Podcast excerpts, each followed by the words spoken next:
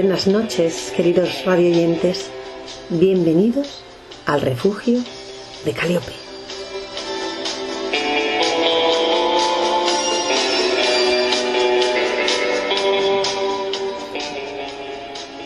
Bienvenidos a las ondas de Donostia, Cultura y Ratia. El refugio de Caliope. Mi nombre es Dori y os doy a todos la bienvenida, sobre todo a todos aquellos que os incorporáis al programa por primera vez.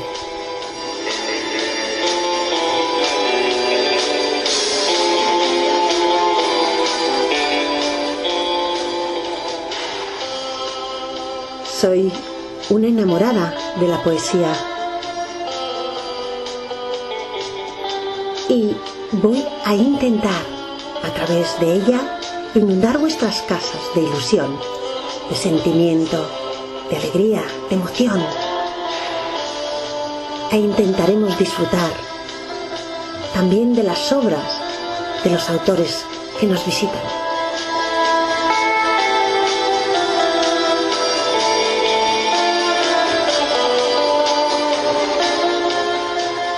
La poesía, amigos míos, es una fragancia sutil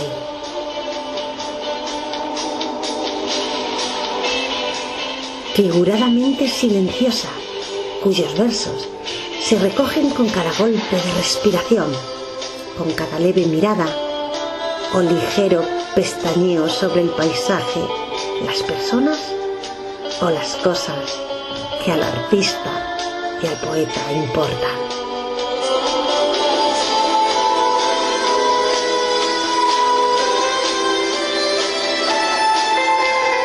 La vida es poesía.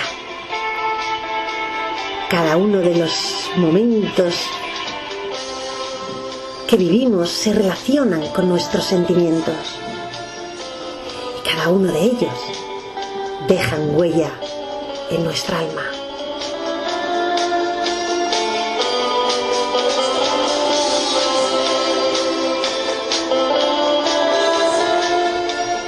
Podríamos decir que la poesía se refleja en el arte con mayúsculas, sea este de la modalidad o estilo que sea.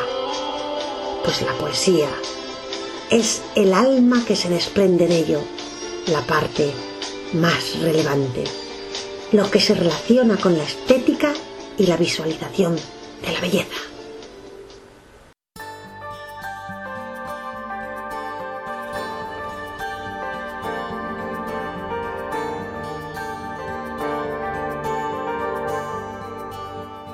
Gracias a la vida que me ha dado tanto, me dio dos luceros.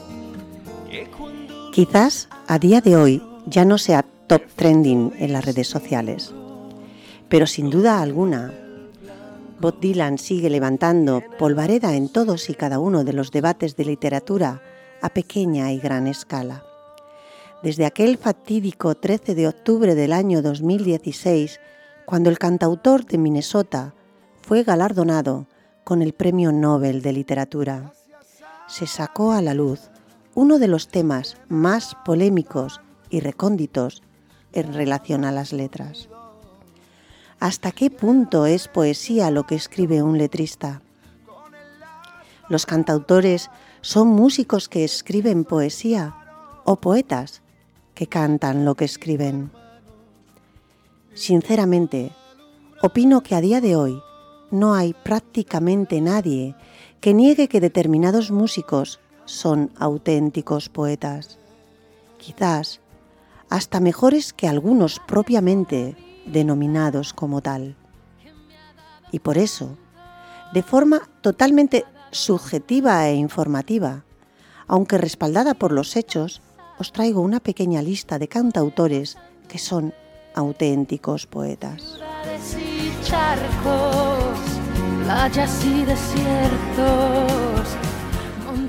El orden es meramente cronológico. Comenzamos con Violeta Parra, cantautora, pintora, escultora, bordadora y ceramista chilena. Es considerada una de las principales folcloristas en América del Sur. Saltó el charco, así como el resto de fronteras, con nada más que su música allá por los años 30 y 40, cuando la música latinoamericana no era más que una leyenda en Europa. Sus letras más maduras, muy influenciadas por la tradición popular, nacen del dolor personal y de sus múltiples desamores, y están muy marcadas también por la melancolía y la frustración que guiaron el camino de su propia vida. Su obra culmen, sin duda alguna, es el célebre himno Gracias a la vida, un vago reflejo, sin embargo, de la profunda depresión que la llevaría a suicidarse un año después.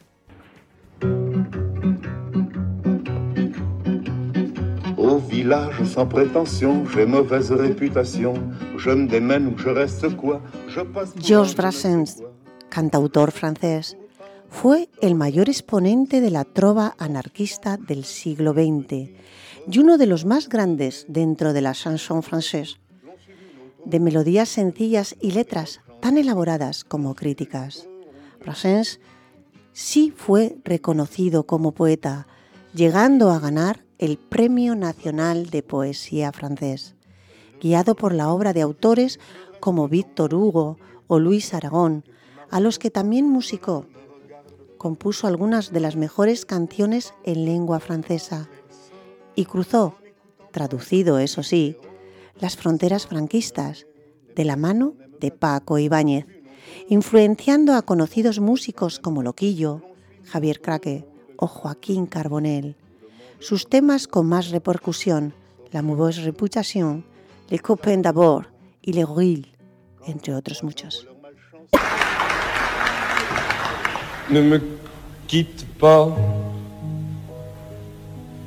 Il faut oublier, tout s'oublier, qui s'enfuit déjà. Jas Brel, cantautor, actor y cineasta belga. Condujo la chanson française fuera de las fronteras de la propia Francia. Pese a lo variado de su obra, vivió a la sombra de su lenta pero sentidísima Ne me quitte pas, canción que lo llevaría a convertirse en uno de los músicos más célebres del siglo XX. Sus letras afiladas y profundamente elaboradas mezclan a la perfección la crudeza, la elegancia y la ironía.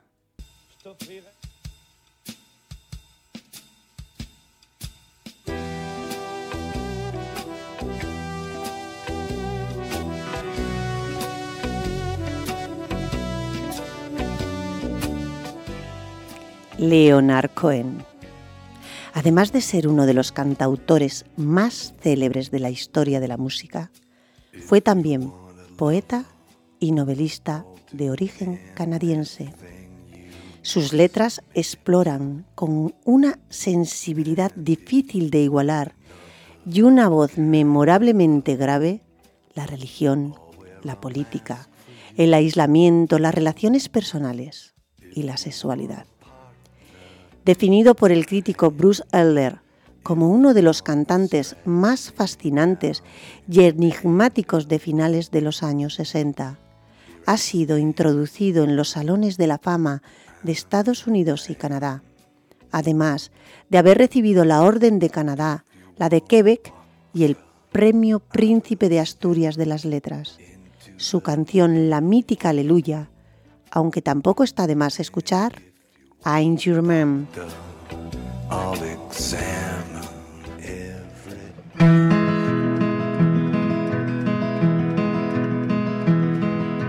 How many roads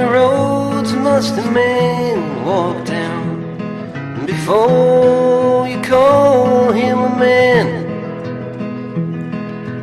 How many seas must ¿Y qué decir de Bob Dylan? Marcó la década de los 60 con una música folk propia y fácilmente reconocible, y se consolidó como uno de los mayores influencias del movimiento contra la guerra de Vietnam.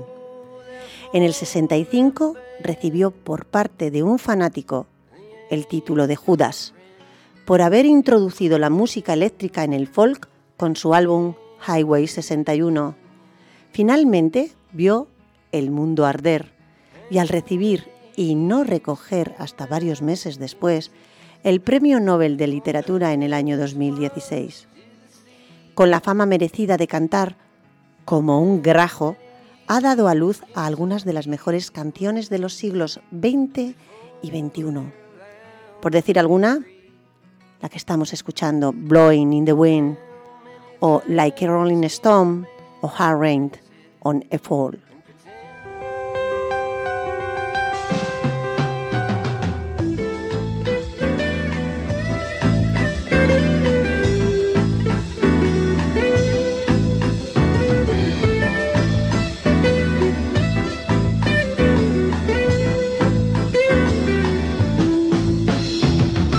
Quizá porque mi niñez sigue jugando en tu playa.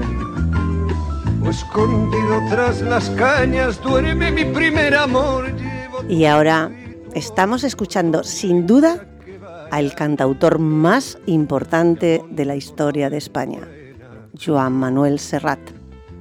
Ha sido influenciado por grandes poetas universales como Antonio Machado, Miguel Hernández, Federico García Lorca o León Felipe, a algunos de los cuales ha musicado con agudeza.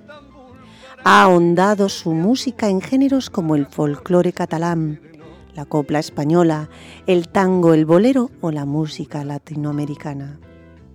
Pionero de la nova cançó, sus letras certeras, sinceras y cuidadas bucean en la política, la sociedad, el amor, la infancia y el paso del tiempo. Su canción más conocida es, sin lugar a dudas, Mediterráneo, un canto a la niñez y a la vida, aunque tampoco podemos olvidar aquellas pequeñas cosas, cada loco con su tema, o las tristísimas Penélope y Manuel.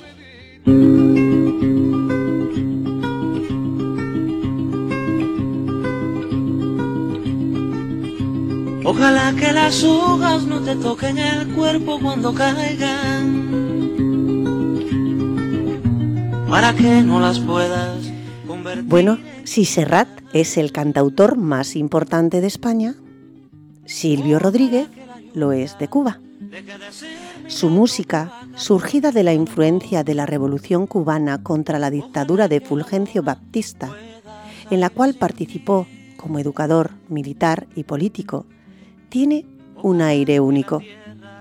Sus letras son tal vez las más complejas de las creadas por los músicos de esta lista, con honda belleza aún carentes de música y se han consolidado como mayores representantes y pioneras de la nueva trova cubana. A día de hoy, ojalá sigue siendo un auténtico himno a la libertad en todos los países de habla hispana, pese a que realmente está dedicada a un amor de Silvio y no a los Estados Unidos como aseguraban algunos teorizadores. Otras canciones indispensables son La maza, La familia, La propiedad privada y el amor, o mi adorada Juego que me regaló un 6 de enero.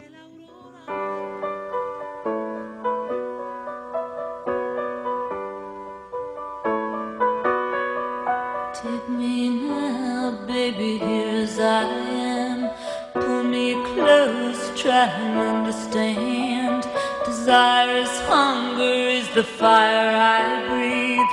Love is a banquet on which we feed. Come on now, try and understand. El rock era una música de hombres hasta que llegó Patti Smith.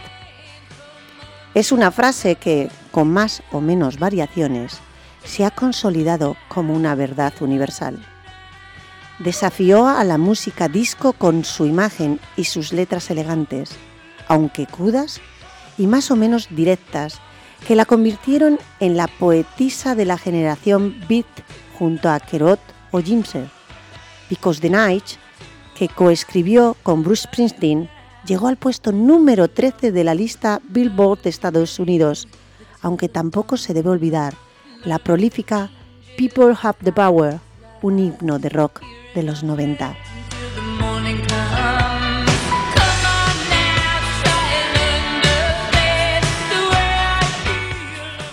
Es necesario hacer una mención especial a todos esos cantautores que sin duda merecen estar en esta lista, pero que dada mi obligación de poner un final se han quedado fuera.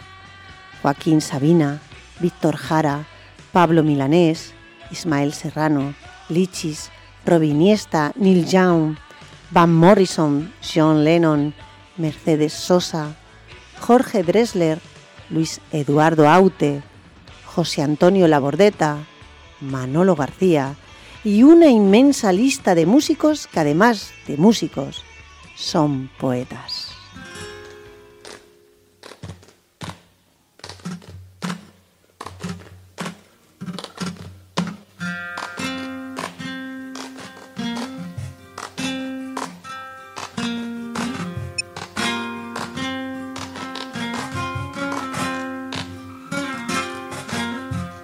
Por si el tiempo me arrastra a playas desiertas. Hoy cierro yo el libro de las horas muertas. Hago pájaros de barro Hago pájaros de barro y los echo a volar. Por si el tiempo me arrastra a playas desiertas. Bueno, estamos escuchando a Manolo García con sus pájaros de barro porque hoy nos acompaña Josu Torres Martínez. Josu, un donostiarra nacido en La Rioja y afincado en Irún, que escribe desde muy temprana edad y que nos confiesa que sus influencias siempre han sido de estos poetas cantautores o cantautores poetas y que le gusta muchísimo Manolo García, al cual ha tenido el valor de dedicarle unas letras en el poemario que nos presenta hoy que es 100 poemas sin rima. Pero conozcamos al autor, Josu. Bienvenido, Josu. Buenas noches. Hola, buenas noches. Bueno, cuéntanos, Josu, ¿cuáles son tus sueños? Mis sueños, bueno, acabo de cumplir eh, uno de ellos, que era, bueno, es el segundo sueño que cumplo. Mi primer sueño era escribir un libro de poemas. Lo pude hacer realidad en el año 2019, que presenté mi primer poemario, Poemas de una vida oculta, y la experiencia fue tan bonita y tan buena que decidí bueno, pues continuar en el camino y tener un segundo sueño, que era eh, escribir el segundo libro, ¿no? que es el que estoy promocionando ahora y que estoy pues, feliz de la vida, de cómo están yendo las cosas después de un tiempo de, espera ¿no? para hacerlo. Eh, Cien poemas sin rima es, es un libro que, que bueno, recoge todo, todas mis vivencias, todo lo que hemos pasado en el año 2020 año muy complicado, año de pandemias, año de confinamientos, año en el que bueno, suceden muchos eh, acontecimientos a nivel social, a nivel personal también para mí, y que todo eso ha quedado recogido en, en 100 poemas sin rima, ¿no? A nivel personal, pues la muerte de mi aita, en fin, cómo influyen eh, todo ese tipo de cosas en, en, este, en este libro, ¿no? También por mi trabajo, pues eh, me ha tocado estar especialmente sensibilizado con con, con, esta situación, pues porque trabajo en una eh, residencia con personas mayores y bueno, ha sido una situación complicada que de alguna forma he canalizado a través de la, de la poesía. ¿no? Entonces, que es un poco mi, mi pasión y desde luego que mm, más apropiado que Manuel García, esa, esa lista de, de, poetas, cantantes maravillosos que has mencionado, que es, vamos, eh, única.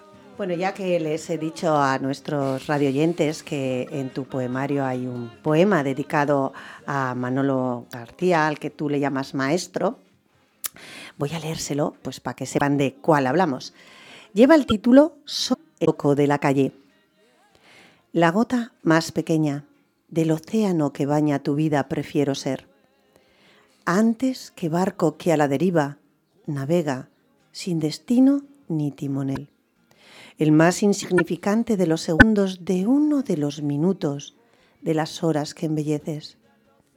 Prefiero ser antes que el tiempo perdido de los que consumen devorando calendarios, sin saber que amar es sentir del revés.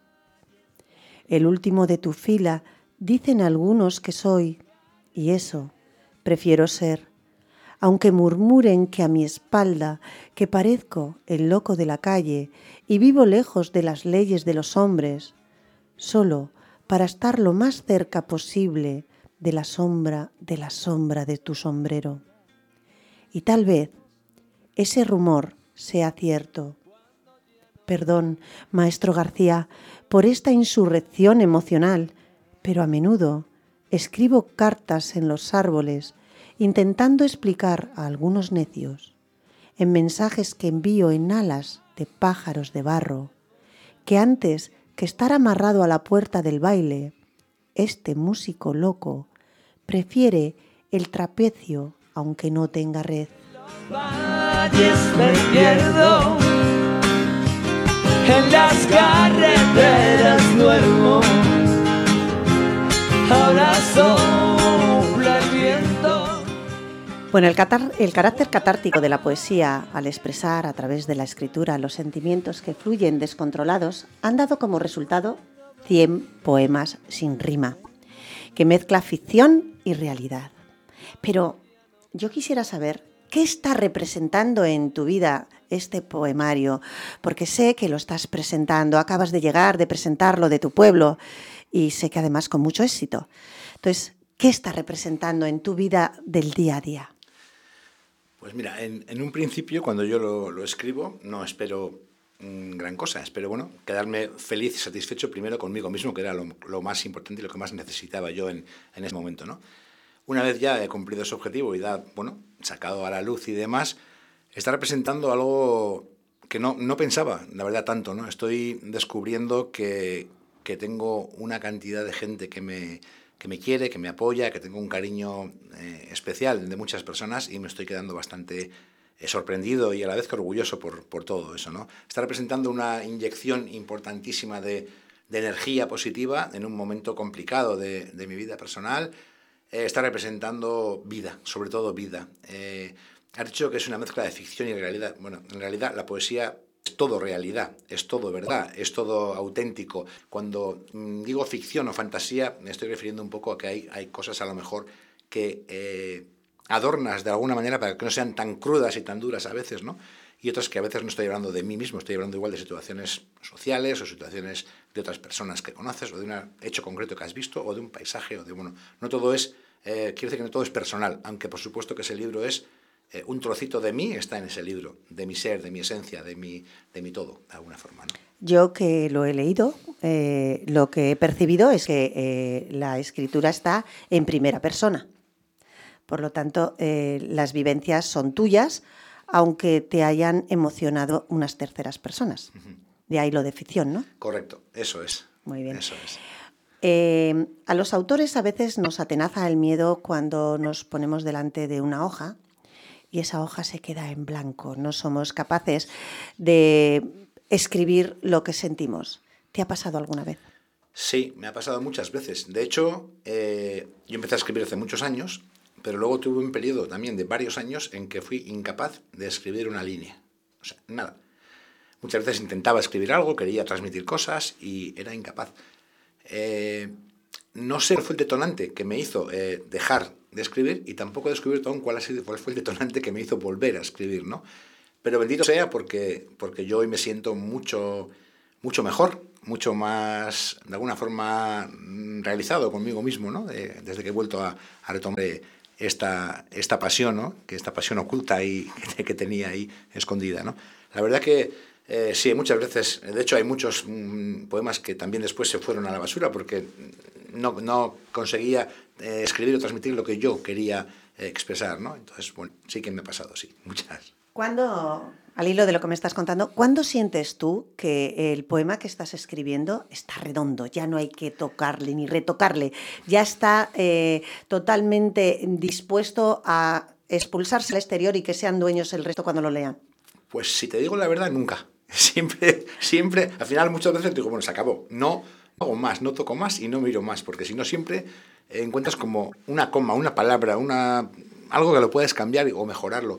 Y al final dices, mira, ya está, está bien así y no toco más. Y también hay veces que es todo lo contrario, ¿no? Que a veces escribes algo que te ha llegado tan profundo que de, de corrido, digamos, y no lo tocas, ¿no? Y queda tal cual queda. Esos son a mí los, que- los que más me, me, me parecen los más eh, naturales, los más reales, ¿no? Los que no, no tocas y te pasa pocas veces, pero... ¿Tienes eh, una rutina, una habitualidad para escribir? Mm, ¿Rutina en cuanto a horarios, dices? O en Rutina a- en el aspecto de que todos los días te pones a escribir, aunque no sea al mismo horario, aunque Eh, te sientas siempre delante de tu hoja para intentar...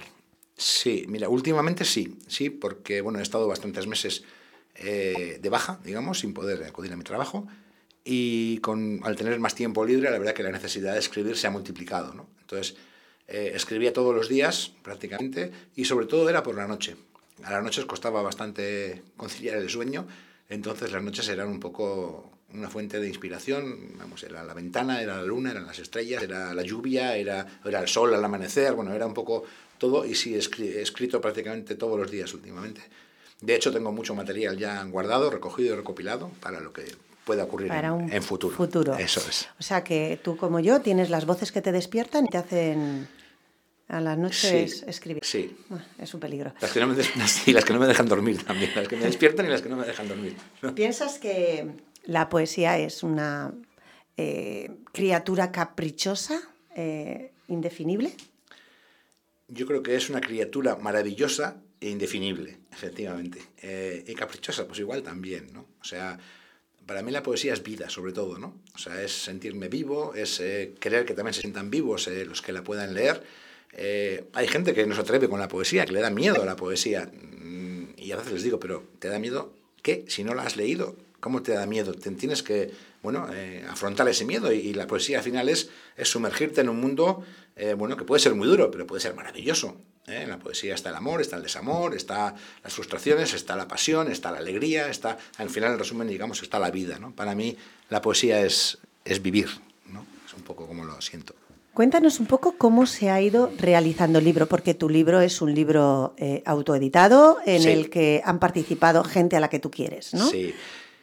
Mira, el libro, bueno, en un principio hay una dedicatoria en el libro que está, está dedicado a, a Raquel, a Juliana, a Yune, a Eider, a Mariluz y a Iker. Yo les llamo las rosas del 15 de noviembre, ¿no? Eh, tenemos, bueno, han sido unas personas que en circunstancias de mi vida bastante complicadas siempre han estado ahí, me han apoyado en todos los momentos que he necesitado. Creo que no me he olvidado de ninguno, por favor, si, me, si algún nombre me he olvidado, perdonadme. ¿eh?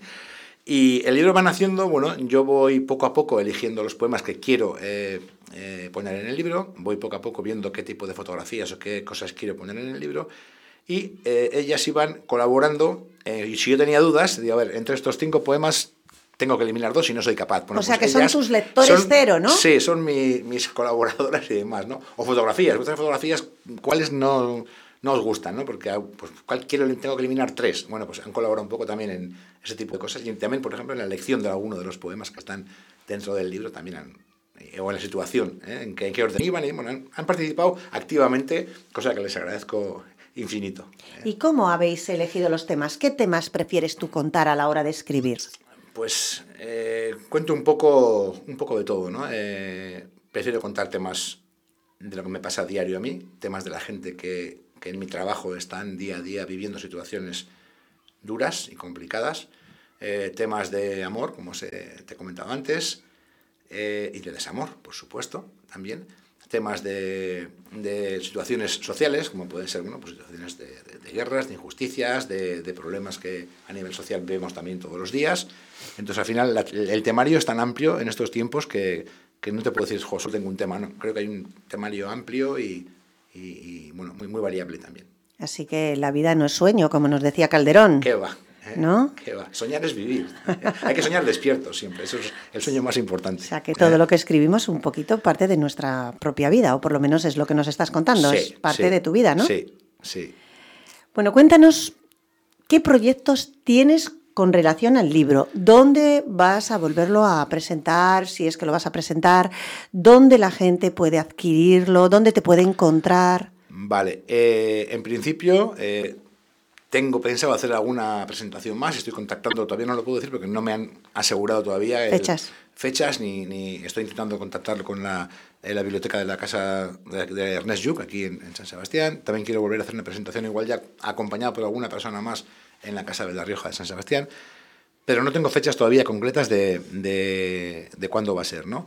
Luego adquirirlo, bueno, lo pueden adquirir, eh, 100 poemas sin rima, está en la librería Lagun en, en San Sebastián, está en la librería Garasi también en San Sebastián, en el barrio del Antiguo, en Irún está en, en librería Patri, librería Los Encantos y librería Chocochiqui, en el barrio de San Miguel, las tres, y luego, bueno, lo pueden adquirir en, contactando conmigo en mi, a través de mi Facebook o a través de Instagram, me pueden buscar y, y, bueno, o, o, bueno, ahora, eh, yo también estoy, bueno, promocionando y vendiendo el, el libro eh, personalmente, ¿no? En tus redes sociales te encuentran bajo tu nombre. Eh, sí, sí, en, en- tanto en Instagram como, como en Facebook, como yo soy Torres Martínez, me pueden, me pueden encontrar. ¿eh? O sea que me pueden buscar sin, sin problema. Bien, bien. Eh, ¿Tú piensas que en estos momentos hay verdaderamente una auténtica revolución poética eh, o estamos pasando por una moda pasajera fruto de la inmediatez de las redes sociales? Mira, yo quiero creer que hay como una especie de auge de la poesía, ¿no? O sea, como que vuelve a haber un interés. A la vez que hay mucha gente que sigue eh, un poco reticente, lo he visto ahora en la Feria del Libro, en Irún, por ejemplo, ¿no? Mucha gente se acercaba y decía, uy, poesía, pues que la poesía es muy difícil de entender. Digo, hombre, depende, ¿no? Depende de qué poesía. Hay poesía que es eh, lisa, clara, llana y mm, potente que la entiendes a la primera. Y además lo más bonito de la poesía es que lo que yo quiera escribir o transmitir, tú lo vas a hacer tuyo. Y tú luego vas a, entender lo que tú quieras entender en cada poema, ¿no? Entonces, bueno, creo que, que a ese miedo se va poco a poco venciendo. Y sí que hay una especie de corriente para empezar a leer un poquito más de poesía. No sé si es algo eh, transitorio o es algo que ha venido para quedarse. Ojalá, ojalá sea algo que, que recuperemos un poco, eh, bueno, la esencia. A mí me parece más una lectura fácil en el sentido de que tú, por ejemplo, una novela tienes que leer, no puedes leerte una página en una novela y dejarla, es imposible. Sin embargo, una poesía, pues leerte una poesía. Y empieza, se desarrolla y termina. Quiero decir que puedes leerte otra al día siguiente. No tienes que leerte 20 páginas ni 30 de, de un tirón. Hay que leerla con calma, con tranquilidad, eh, Y sin correr, y releerla y volver a releerla. Y con- me parece que es una forma muy fácil de, de aficionarse a la lectura. ¿no? Ahora, por ejemplo, me ha pasado una cosa curiosa. En, en La Rioja tengo una, una primita que tiene 6 años y que le encanta escribir. ¿no? Entonces, eh, ha estado en mi presentación, me ha obligado a dedicarle un libro y ahora me manda, me manda eh, vídeos eh, por la noche leyendo eh, con seis años el, el libro de, de poemas y que quiere que hagamos un libro en conjunto, ¿no? O sea, ella, Ay. ella cuenta un cuento, el cuento de piratas, y yo eh, le escribo un poema. Pues bueno, al final no hay edad, quiere decir que no hay edades para leer poesía. Puedes leer poesía eh, con seis años y con 96, ¿no? Ah, Hombre, lógicamente eh, el problema de la edad solamente es el lenguaje, ¿no? Evidente, no pueden entender evidente, no, lo que no, entienden no. los adultos, pero Está claro, ciertamente con seis claro. años hay que, si tenemos la suerte de que sepan leer, hay que irles introduciendo Que en el mundo de la que lectura. se aficionen, eso es. Eso es. Eh, entonces, ¿estás a favor de la tecnología y los avances tecnológicos que utilizamos para difundir nuestro trabajo? O sea, ¿crees que nos ayudan todas estas redes sociales? ¿O al contrario, crees que hay abunda eh, cantidad de, de- de- cosas que llamamos poesía y todo lo confunden? Hombre, yo en principio creo que nos ayudan. Yo creo que sí. Las redes sociales son un poco como todo, ¿no? En la vida. Bien utilizadas, creo que es una herramienta que sirve para muchísimas cosas buenas. Mal utilizadas, pues como todo en la vida, es un, es un desastre, ¿no? Eh, yo, curiosamente, mis hijos me achacan que tanto que les decía a ellos que cuidado con las redes sociales, que cuidado con las redes sociales, que ahora soy yo el que, el que las utiliza. Y es verdad, es verdad. Las utilizo pues para eh, darme a conocer, para promocionar mi trabajo, para que la gente lea poesía. Y yo creo que en general, en general son buenas y hacen una labor que nos, que nos ayuda a, bueno, que nuestro trabajo sea un poco más eh, visible, ¿no? Sí, pero a lo que yo me refería, Josué, es si ciertamente eh, están bien utilizadas, eh, para nosotros es una forma de promoción en nuestro trabajo y es una forma de publicitarnos.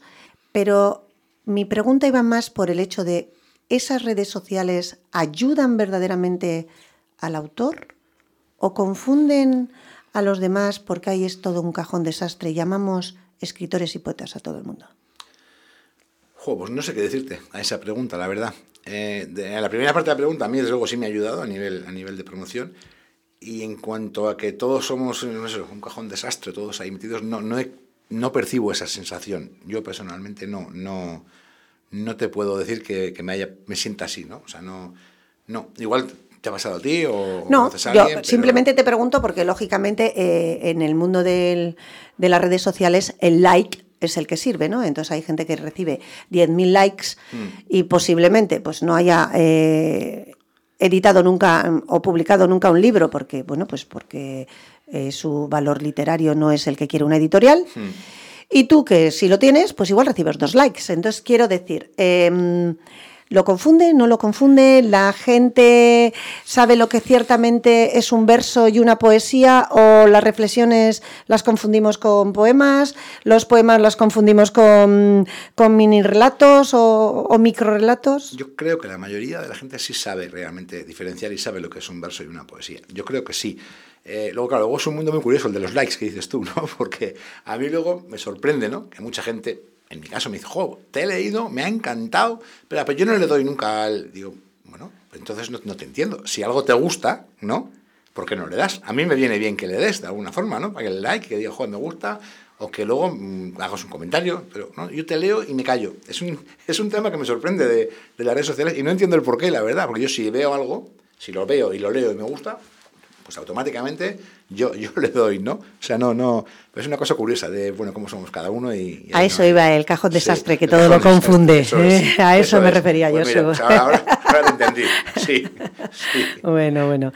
Bueno, yo quisiera que, eh, porque lo hago con todo el mundo, que nos leyeras algo. Puedes elegir lo que tú quieras. Lo que yo quiera. Lo que tú quieras, porque, bueno, eh, una de las partes que el autor eh, que escribe tiene que hacer cuando promociona es leer sus propios poemas, ¿no? Vale. Entonces, es el sentido que le da de cuando lo ha escrito, aunque luego cuando eh, lo lanza al aire, como bien has dicho antes, el sentido de cada lector es totalmente diferente porque el sentimiento que le pone no siempre es el mismo con el que tú lo escribiste. Pero quisiéramos escucharte a ti, alguno, el que tú quieras, y encuentres, está pasando hojas, ¿eh? Bueno, ya ha dado con uno. voy a- voy a- Entonces, vamos a escuchar a Josu. Voy a leer uno que, bueno, que está escrito en, durante la pandemia, es un poco mis sentimientos en esos días del, del confinamiento. ¿eh? Muy bien, Vale. te escuchamos. Echo de menos los besos que no me dabas, las caricias prometidas, las promesas olvidadas, la libertad que no tenía. Echo de menos la mitad de la vida enloquecida que antes aborrecía. Echo de menos la escalada a la montaña que nunca visité, el poema que no escribí, la canción que no compuse, el baile contigo que nunca comenzó, el abrazo de quien nunca me abrazó. Echo de menos la vida que no tenía, Echo de menos la falsa mirada que fingía enamorada. La palabra amable que de tu boca un día soñé que salía. Echo de menos hasta el cuchillo clavado en mi espalda anochecida. Echo de menos la vida que no tenía. Echo de menos la verdad que me mentía. La lucha por la nada, la revolución tardía, la travesía que no recorrí. Echo de menos la vida que no tenía cuando la vida tenía. Hola, ¿qué tal, Higo Manuel? Casi te puedo imaginar al ver tu firma en un papel. Aún te recuerdo. Josu llevaba su aitá todos los sábados por la tarde al peine del viento y como homenaje le ha dedicado algunos poemas. Yo he buscado un poema en la espuma de las olas que convirtieron los recuerdos en tinta y entre ellos he elegido para leeros Carta para mi padre. Adiós, Manuel, Higo Manuel, me voy hacia el fondo al mar. Has agarrado mi mano como nunca lo hiciste antes. No querías soltarme y un vendaval de emociones ha recorrido todos los poros de mi piel. Sentado con los ojos semicerrados, habitación con vistas a la luna.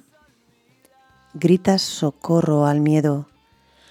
Has agarrado mi mano como nunca lo hiciste antes y mis lágrimas han hablado mientras mi alma recorría mis pies. Has agarrado mi mano como nunca lo hiciste antes, mientras busco cruzar el puente que devuelve el tiempo otra vez. No recuerdo quién fue a la que tanto amé. Qué cansado que estoy. Recuerdos. Josu, cuéntanos, ¿quiénes te han influido más a la hora de escribir, en tu forma de escribir, en tu forma de ver el mundo? Mira, en, la poesía, a mí, mi primera influencia, los que más me influenciaron fueron la generación del 27. Evidentemente, eh, me encantan Lorca, me encanta Hernández, me encantan Machado, me encantan prácticamente todos los, poetas de aquella época, ¿no? Luego bueno, también me gusta Benedetti, me gusta Neruda, me gusta eh, Ángel González, me gusta, eh, en fin, mucha, mucha gente, ¿no?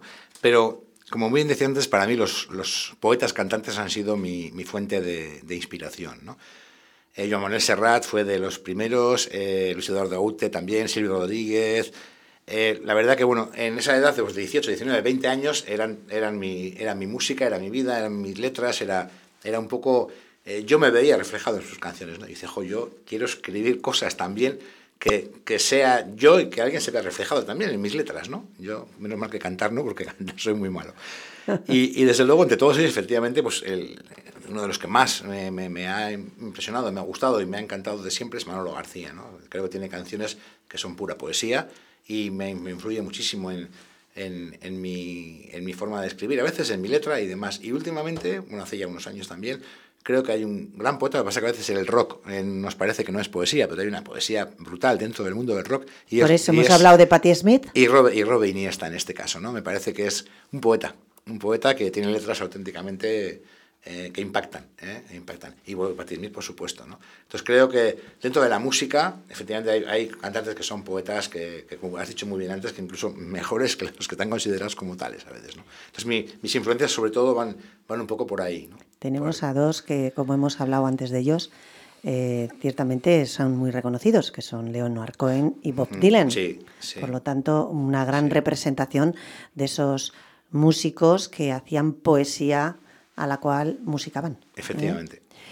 Eh, de todos los poemas que has publicado, no de todos los que tienes escritos, porque lógicamente tienes guardados, como bien has dicho, de estos dos libros, como son Poemas de una vida oculta o Cien poemas sin rima, de estos dos poemarios, ¿tienes algún poema que sea tu predilecto? Y si es así, ¿por qué? Pues mira, en, en este, en el primer libro de Poemas de una vida oculta, tengo uno que, que es mi favorito, que es eh, Madre. ¿Por qué? Pues porque mi madre es la persona más importante que tengo en mi vida. De hecho, ahora en La Rioja me ha acompañado también ella al, al- a la presentación y le hice un pequeño homenaje porque además es que era el día de la madre, el día siguiente, ¿no? Entonces, bueno, coincidía un poco todo. Fue muy bonito, muy emotivo y dentro de este libro, eh, Madre es es mi, mi poema eh, favorito. En en el otro libro, en el libro actual, en 100 poemas sin rima, bueno, hay un apartado de poemas, son los de mi padre, que son muy importantes para mí, pues están ahí reflejados los cuatro o cinco poemas dedicados a él. Y aquí tengo un poema que es Vivo en un abrazo, que para mí significa muchas cosas, sobre todo una persona que es muy, muy, muy, muy importante en mi vida y que está dedicado a esa persona, ¿no? Eh, entonces, digamos que Madre y Vivo en un abrazo son un poco mis favoritos, ¿no? Mis niños, mis niños mimados, ¿no? Tus niños mimados y quizás lo que representan, ¿no? Lo que representan tus letras. Sí. Y como el tiempo en la radio es cortito, pues vamos a aprovechar y te los vamos a escuchar. ¿Te parece bien? Pues si Venga. quieres, yo leo uno y tú otro, o Eh, lees los dos, como prefieras. Madre creo que está en la página 49, pero no me acuerdo dónde está vivo en un abrazo. Ah. O sea, ahí tenemos un problema. Pues vas leyendo madre y, Y yo voy buscando. abrazo. ¿eh? Bueno, Pues escuchamos madre. madre. Madre de los tiempos duros, cuando los inviernos eran fríos, los espacios cortos y episodios envenenados contaminaban el aire. Tiempos de varias batallas perdidas y algunas guerras ganadas. Madre luchadora, madre valiente, fuerte, orgullosa, siempre con el paso firme, siempre la mirada al frente. Madre corajuda, a la que ni huracanes ni tormentas lograron quebrar su aliento. ¿Y para qué esconderlo? Madre testaruda también como ninguna. Madre de los nuevos tiempos, de envejecer juvenil y elegante. Madre pasional, de corazón solidario, espíritu guerrero y alma de libertad. Madre de las dudas vanas, una pluma, dos acordes, tres palabras y las hice desaparecer. Por todos los te quiero que alguna vez seguro escatimé. Por todas las cicatrices que alguna vez seguro dibujé. Por todos los silencios que alguna vez seguro callé. Hoy le cuento al oído de los vientos, para que extienda el rumor por todo el universo, el orgullo que yo siento, escondido en cinco letras claras, cuando pienso y digo, madre, mi madre, y siempre te tengo.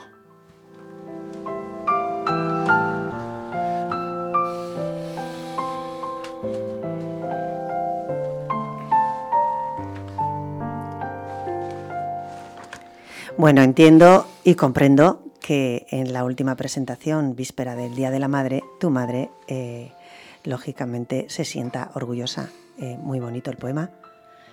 Muy emotivo. Muy emotivo. Gracias. Así que para tu madre y para todas las madres. Por supuesto. Y ahora escuchamos Vivo en un abrazo. Fundidos un instante en la suave brisa que desprende un abrazo tan deseado como efímero y eterno. Nos dimos un abrazo sin palabras, mientras un rayo de sol prendía las hojas de palmeras centenarias. Y desde entonces vivo en un abrazo, en un abrazo que seca mis lágrimas y las derrama.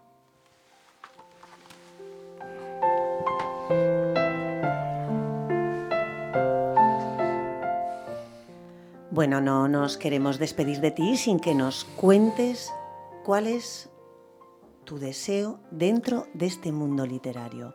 ¿Qué esperas de él? ¿Qué deseas obtener a través de estos libros que vas publicando? Pues mira, creo que alguna vez además te, te he respondido lo mismo a esta pregunta, ¿no? Eh, no espero que la poesía me permita vivir, no me va a permitir vivir de la poesía, pero sí espero que me dé la vida, que es lo que me está dando ahora mismo, ¿no? Eh, me da la vida. A mí ahora mismo no, entiendo mi vida sin escribir y además como ya he dado ese paso de compartir mi escritura con, con la que la quiera leer, pues me siento muy, muy halagado de, de que lo lean, de que les guste, de que me hagan comentarios, que me hagan críticas. Me está llegando ahora mismo mucha, mucha opinión sobre este segundo libro y la verdad que estoy eh, muy feliz porque me está gustando mucho, están llegando críticas muy positivas y estoy muy feliz. ¿no? Espero que me dé vida y energía positiva, sobre todo para, para capear un poco todos los temporales a los que nos tenemos que enfrentar día a día, ¿no? que no son pocos. Por lo tanto, para ti la poesía es sanadora, es una vitamina Total. total y Total, absoluta, ¿no? Para Eh, es mi terapia. Quiero decir que yo me ahorro el psicólogo. Como- Bueno, dicen voy los psicólogos que una muy buena terapia es escribir siempre las emociones, ¿no? Y que nos ahorraríamos verdaderamente Pues, muchos psicoanálisis. Pues nada, te deseo toda la suerte del mundo, ¿eh? que sigas teniendo tanto éxito como estás teniendo hasta ahora y que sigas en, en las letras y en la poesía. Muchísimas gracias por esta entrevista y por estar este rato tan agradable que me ha, vamos, se me ha pasado eh, volando. Muchas gracias. Gracias a ti.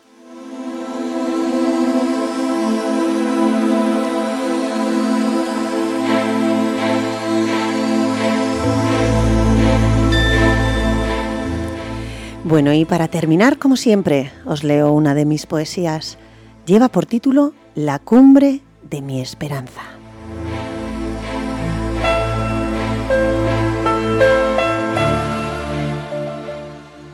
La cumbre donde habita mi esperanza es como una ciudad oscura, vacía y destartalada. El mínimo murmullo o rumor, el fino susurro de una voz, produce una fuerte resonancia, porque en cada rincón reposa un riesgo de fracaso y derrota. Delicada, tierna, sensible y trágica, como la sombra que huye cuando siente una fuerte pisada y derrumba los firmes cimientos que edifican el hueco de mi alma.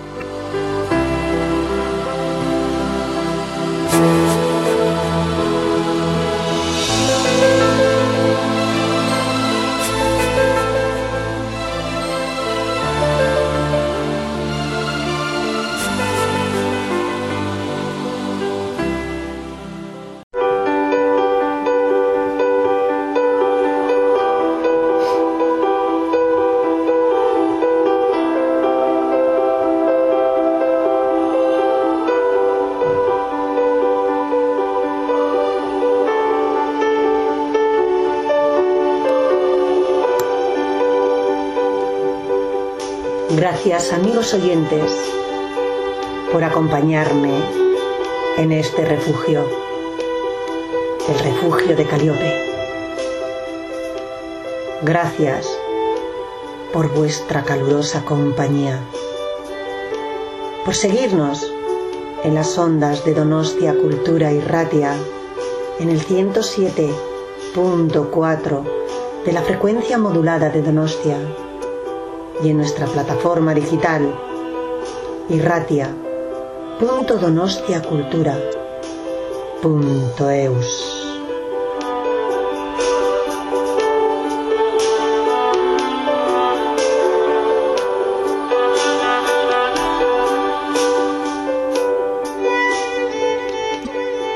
Yo te extrañaré. Tenlo por seguro. Fueron tantos bellos momentos.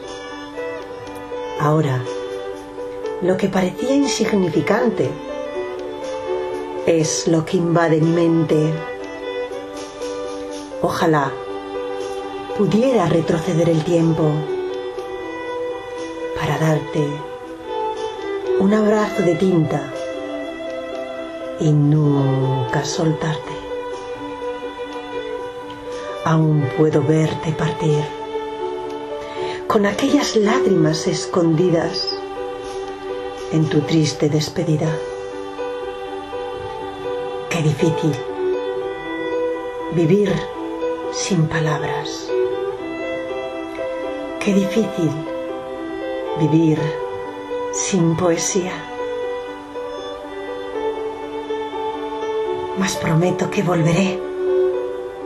Mi ausencia no será larga. Volveré, volveré a invadir vuestra mente.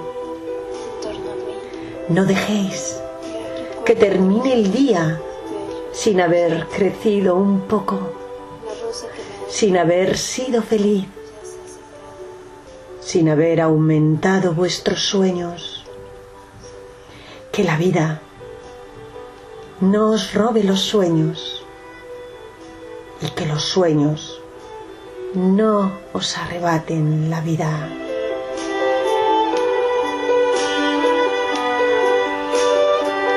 Prometo que volveré.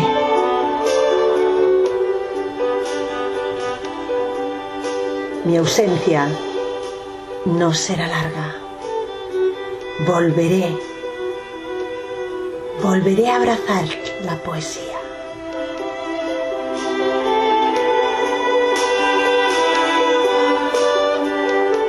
Buenas noches. Salud y poesía.